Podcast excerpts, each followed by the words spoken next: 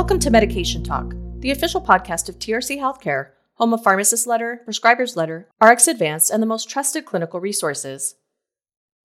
On today's episode, we'll be listening in as our expert panel clarifies when and how to use hormone therapy to manage menopausal symptoms. Our guest today is Dr. Carolyn J. Crandall from the University of California, Los Angeles School of Medicine. You'll also hear practical advice from panelists on TRC's editorial advisory board Dr. Reid Blackwelder from East Tennessee State University, Dr. Andrea Darby Stewart from Honor Health, and Dr. Steven Nissen from the Cleveland Clinic. This podcast is an extract of TRC's Emerging Recommendations panel webinar. Each month, experts and frontline providers discuss current medication therapy topics and practical recommendations to include in TRC's letter articles. The full webinar originally aired on October 17, 2022. And now, the CE information. Pharmacist Letter offers CE credit for this podcast. Please log into your Pharmacist Letter account and look for the title of this podcast in the list of available CE courses. For the purposes of disclosure, Dr. Steven Nissen reports a relevant financial relationship by receiving grants or research support from AbbVie, Amgen, AstraZeneca, Bristol Myers Squibb, Eli Lilly, Esperion, Medtronic, Novartis, Pfizer, and Silence Therapeutics. The other speakers you'll hear have nothing to disclose. All relevant financial relationships have been mitigated. Now, let's join TRC editor Dr. Lori Dickerson and start our discussion. We're talking about this now because you'll get questions about using hormone therapy to manage menopausal symptoms, including hot flashes, night sweats, vaginal dryness, etc. And so, Carolyn, to get us started, um, can you just give us a little bit of background about how the thinking about hormone therapy for menopausal symptoms has shifted over the recent years? Sure. So, um, over the last several years, um, we've had a proliferation of new non oral hormone options uh, to think of for menopausal uh, symptom treatment. Um, we have uh, a large spectrum now of vaginal types of preparations of estrogen and non estrogen treatments um, for vaginal symptoms we have new insights into the duration of uh, therapy in relation to um, adverse effects of hormone therapy. And finally, we are sure now that we shouldn't be using um, estrogen uh, either alone or in combination with progestogen for primary prevention of any chronic conditions uh, as a routine. And th- I think those are the most recent mm-hmm. important messages. Those are great, Carolyn, and we're definitely going to dig into some of those and talk about the issues that you've you've brought up. And I'm just curious too, like how have patient requests and questions about hormone therapy shifted over recent years in your practice?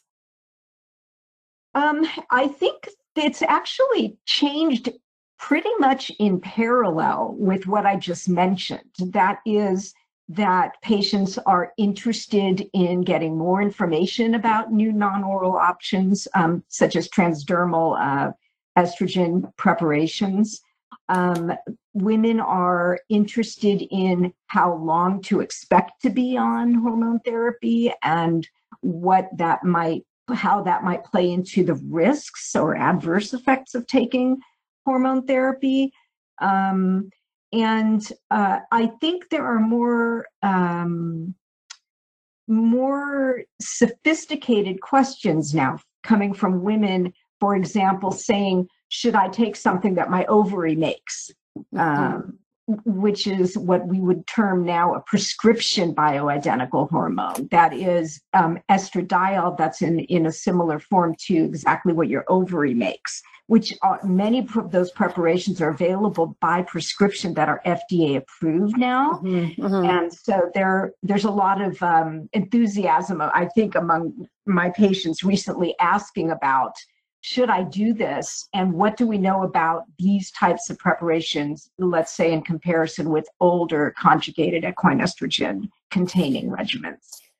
I appreciate that overview. And Reid, I actually wanted to call on you as a primary care provider, a family physician. I'm curious about sort of how questions have ebbed and flowed about hormone therapy for menopausal symptoms in your practice over recent years.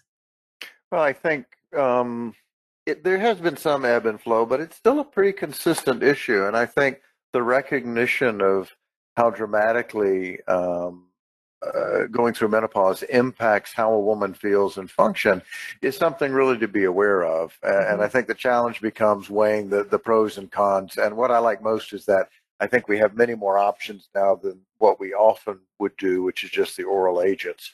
And I think that's that's been the fun part is having the conversations about different options. Um, and I think that's excited a lot of my patients because um, they're aware of the risks of oral. And Andrea Darby Stewart, I wanted to check on you. Um, I think you've just joined us, so thank you for joining us. And I'm just curious about a little bit of perspective and background from your women's health practice about hormone therapy for menopausal symptoms and how that's recently shifted. Yeah, you know, this continues to be a topic of conversation amongst my patients who are perimenopausal as well as menopausal.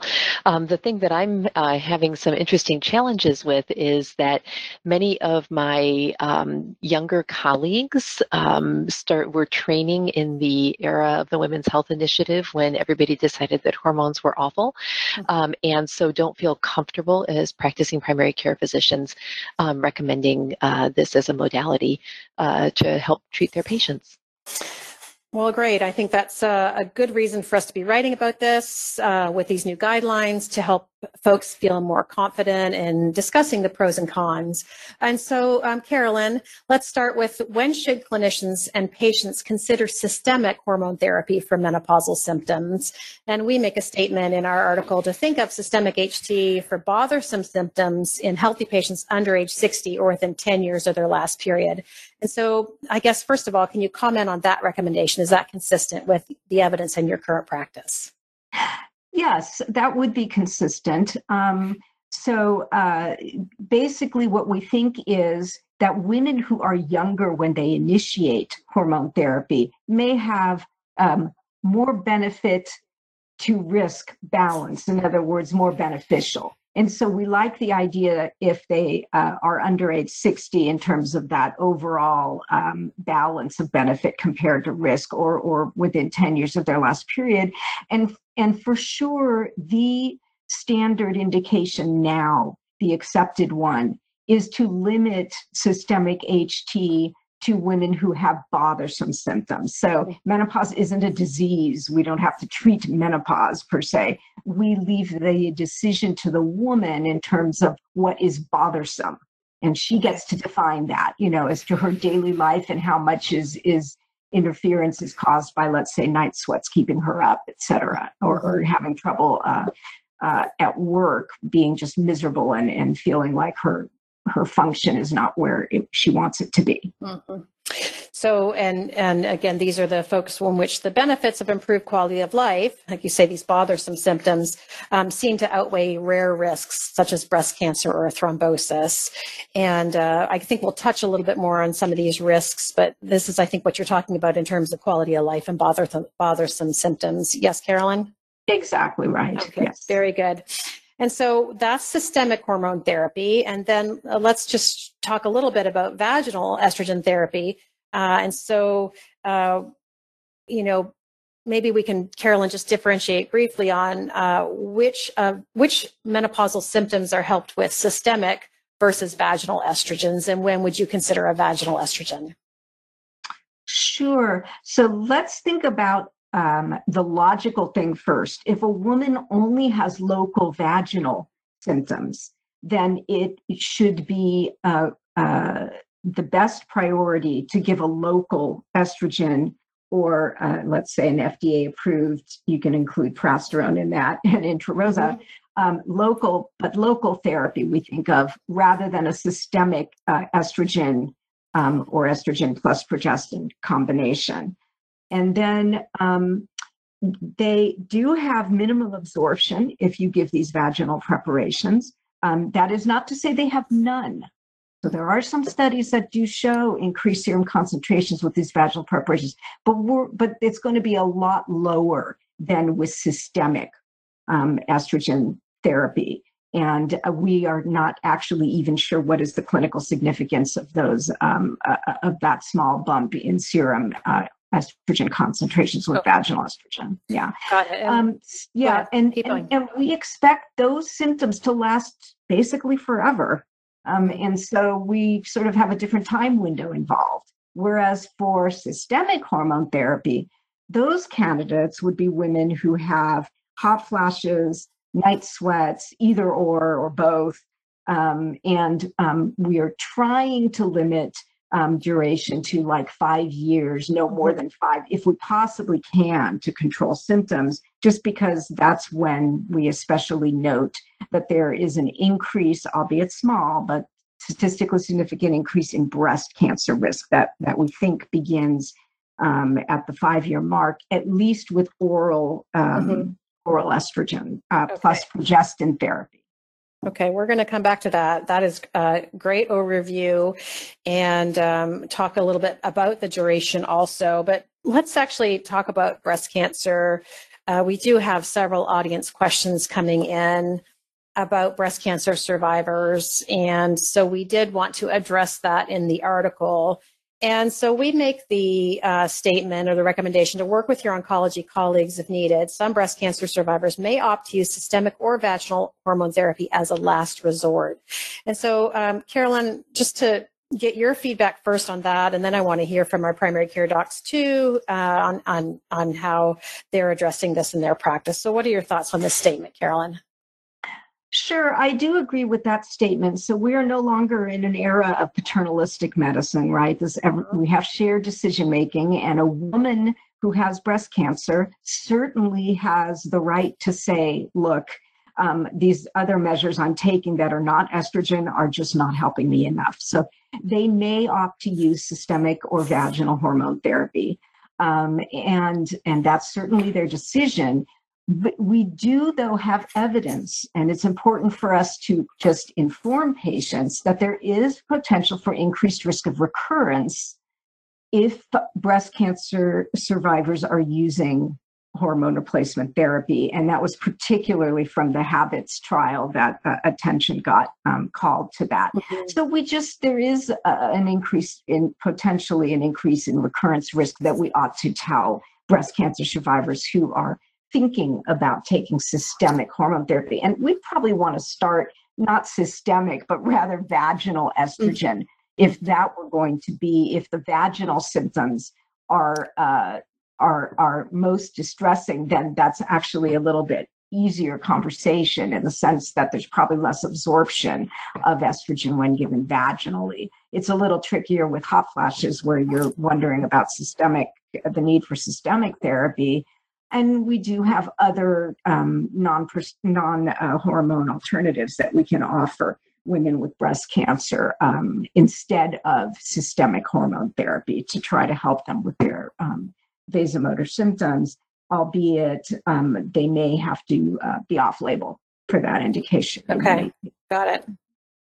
Andrea, how do you address this with your patients? And, you know, I guess you may or may not know the type of breast cancer that they have. As this, would you refer them to oncology or do you discuss it with oncology? What do you think about this recommendation that we have here? Is this directive enough for our readers? Yeah, I try and work um, closely with my oncology colleagues for patients um, that are experiencing symptoms um, and have had breast cancer um, is certainly I you know the hormonal activity of the breast cancer I think is um, less important to me than it is if I can help manage the patient's symptoms with the least amount of risk to them, meaning that um, if the oncologist is in agreement, we will start with topical um, hormonal therapy for um, uh, for vaginal symptoms. And uh, in terms of systemic therapy, I would echo Dr. Crandall's recommendations for medications that are um, non hormonal to begin with if the patient's able to tolerate them and willing to consider those as well. But I would just um, certainly want to talk um, closely mm-hmm. with my oncology colleagues for recommendations. Good. Good. Okay. Great feedback and overview there. So let's actually uh, move on to talk about which form of hormone therapy should be prescribed. And so, Carolyn, we make the recommendation to use a systemic estrogen, oral, transdermal, or femring vaginal ring for hot flashes and night sweats choose a patch, gel, or spray to possibly lower risk of thrombosis. And so, um, I guess to start with, using the systemic estrogens, uh, do you how do you make a decision about which one to choose, oral versus transdermal versus vaginal? Right. So um, this is really, I think, underappreciated that there that femring vaginal ring is systemic. Mm-hmm. And it's basically saying that just because you give something vaginally doesn't mean that it doesn't reach the brain or the breasts or other organs, right? It's basically a dose issue. Uh, if you give a high enough dose, you can suppress people's hot flashes. And that's what happens with that femring. So we should, first of all, be very careful not to confuse femring with the lower dose of estring that we would use for um, vaginal atrophy, you know, dyspareunia, dryness, itching, and in a vaginal um, mm uh, syndrome. Then, um, beyond that, for choosing among the oral versus transdermal versus vaginal, I think the issue comes down to this it's just tricky, where the Women's Health Initiative remains our gold standard because of being the only randomized control trial we have of any type of hormone therapy at all in relation to venous thromboembolism and cardiovascular disease and breast cancer.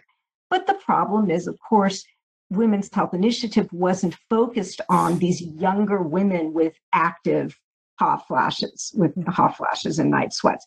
And so the the truth of the matter is I can't tell a woman for sure that an estrogen patch won't increase the risk of cardiovascular disease. Mm-hmm. What we do know is that all of the transdermal forms are probably don't have any effect on coagulation, you know, on increasing um, um, coagulation factors. And therefore, we think, although we don't have clinical trials, we think that transdermal preps are maybe associated with less venous thromboembolism. But I just, we can't really tell women that there's a lower risk of cardiovascular disease or breast cancer just because of a, a transdermal versus oral. Mm-hmm. Got it.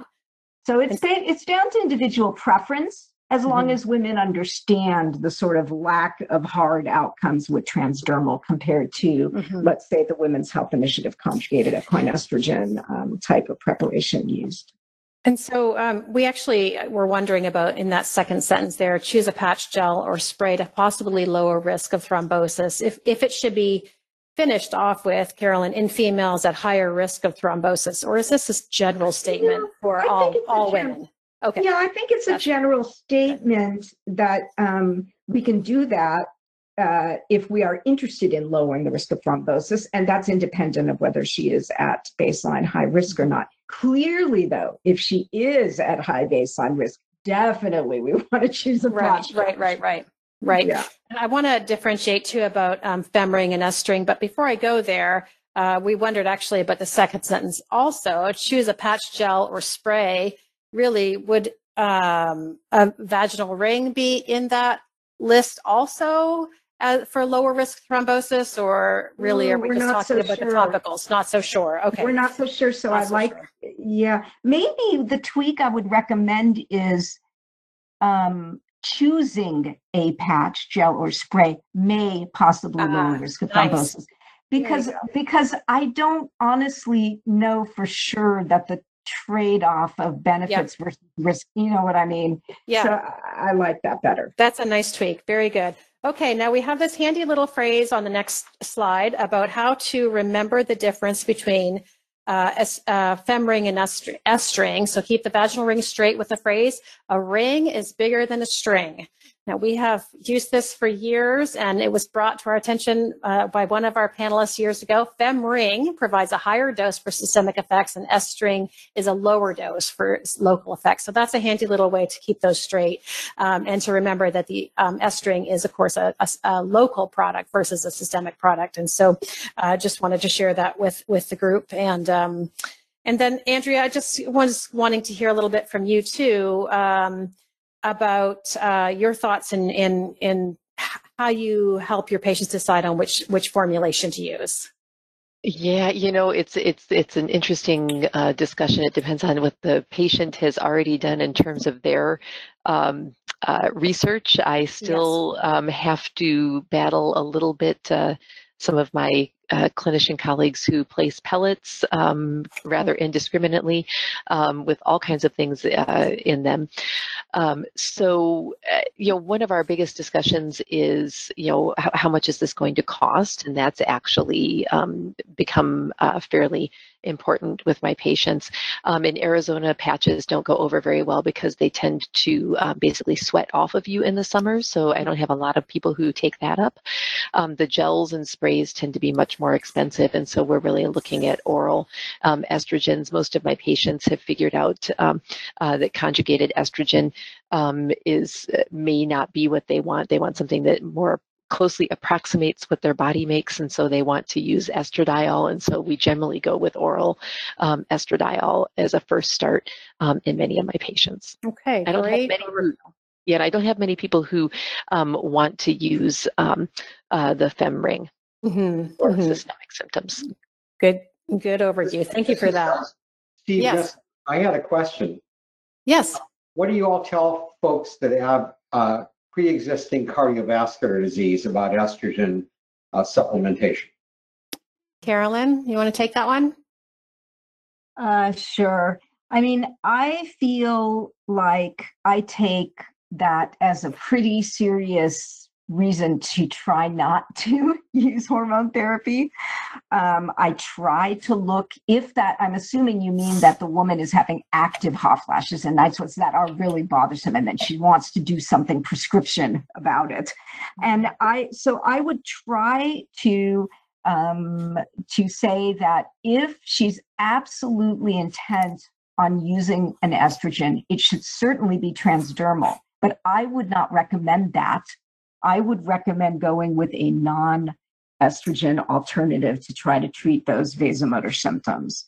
Um, especially because I really feel like that is a, a contraindication that, for example, the labeling takes quite seriously. Um, uh, and we have numerous trials uh, that of uh, secondary um, cardiovascular disease uh, trials of women who've already had pre-existing cardiovascular disease showing increased risk of um, of cardiovascular events um, with with a systemic Right. estrogen, not the patch per se. Um, Right. But but um, so if you're going, if she absolutely wants it, absolutely do transdermal. But I would not um, be in favor of of that type of approach as a as a first line in a woman with cardiovascular disease. And so you'd be thinking about an SSRI or an SNRI or a Exactly. gabapentinoid Exactly. or a clonidine Yeah. or something like that instead. Okay. Precisely. Got it. Very good. Very good. Well, thanks for that. Uh, I'm going to move us along here. We do make a recommendation, of course, for patients with a uterus to add a progestin or use a combo to reduce endometrial cancer or, or hyperplasia risk. And I think that's a pretty state, straightforward thing. And then, of course, if patients only have a va- uh, only have vaginal or urinary syndrome, symptoms to use low dose vaginal estrogen and a progestin isn't needed. So I think that's uh, pretty straightforward. Uh, but we do have a question coming in here. Um, from a community pharmacist that they often see patients with prescriptions for both estradiol vaginal cream uh, plus a patch, so oral or oh, I'm sorry, systemic and uh, vaginal products. And so, Carolyn, could you comment on uh, on the use of combination? This person is asking, you know, does this make sense, or should this pharmacist call the prescriber to clarify if the patient needs both? Right. That's a great question. So typically, if the woman has hot flashes or and or night sweats and vaginal symptoms, we would start with a systemic form because there is evidence of improvement in both of those hot flashes, night sweats, and vaginal symptoms with systemic estrogen therapy. So that makes sense to start that way and give it long enough, like a couple of months, before deciding whether you should um, add on a local vaginal um, prescription therapy that's that's approved for um, treating um, vaginal uh, symptoms. Uh, we wouldn't start using a combination first. Generally, we would we would try to first see what happens with um, systemic alone, and then add on a vaginal uh, preparation if if we really need to. But I did want to mention one thing, though, that's really important. Transdermal estrogen by itself, unopposed by the progestogen, causes like somewhere around 30% per year incidence of, of endometrial hyperplasia. So um, don't don't think that transdermal is always quote unquote safer. Um, it's okay to add to, if you add the progestogen, it's fine. Uh, right. But, but, be careful to think of it as a as a systemic um, treatment. It does uh, resolve vasomotor symptoms, and um, that's important to recognize. Um, had another question coming in actually from Andrea Darby Stewart was wondering about perspective on DHEA vaginal suppositories. Many of her patients prefer this to prescribe topical estrogens. And so what are your thoughts on this, uh, Carolyn? Yeah, so um, DHEA, also known as prasterone, um, can is is uh, is an recently approved, more recently approved um, vaginal preparation for the vaginal symptoms. So it's local for vaginal menopausal symptoms.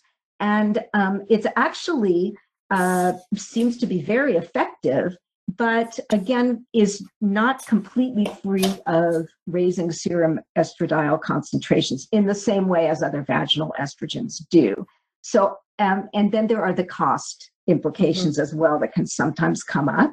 So there's no particular reason to think it is inferior to any of the vaginal estradiol preparations, um, but there may be cost implications, and they may also um, it may also increase um, serum estradiol comp- concentration just slightly, just like the other um, vaginal estrogens may. We also don't have any long-term endometrial safety information about um, about intrarosa, or, or for that matter, any of the vaginal estrogens really have only been examined for two years in, in clinical trials, and yet the symptoms last a long time. So we need to be very careful to counsel women to immediately report spotting, et cetera, with any of these, these preparations.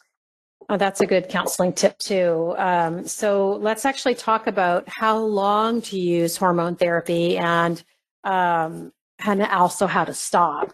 And so we make the point in our article, Carolyn, that there's no quote right duration or age cutoff, but to start to think about stopping hormone therapy after four to five years.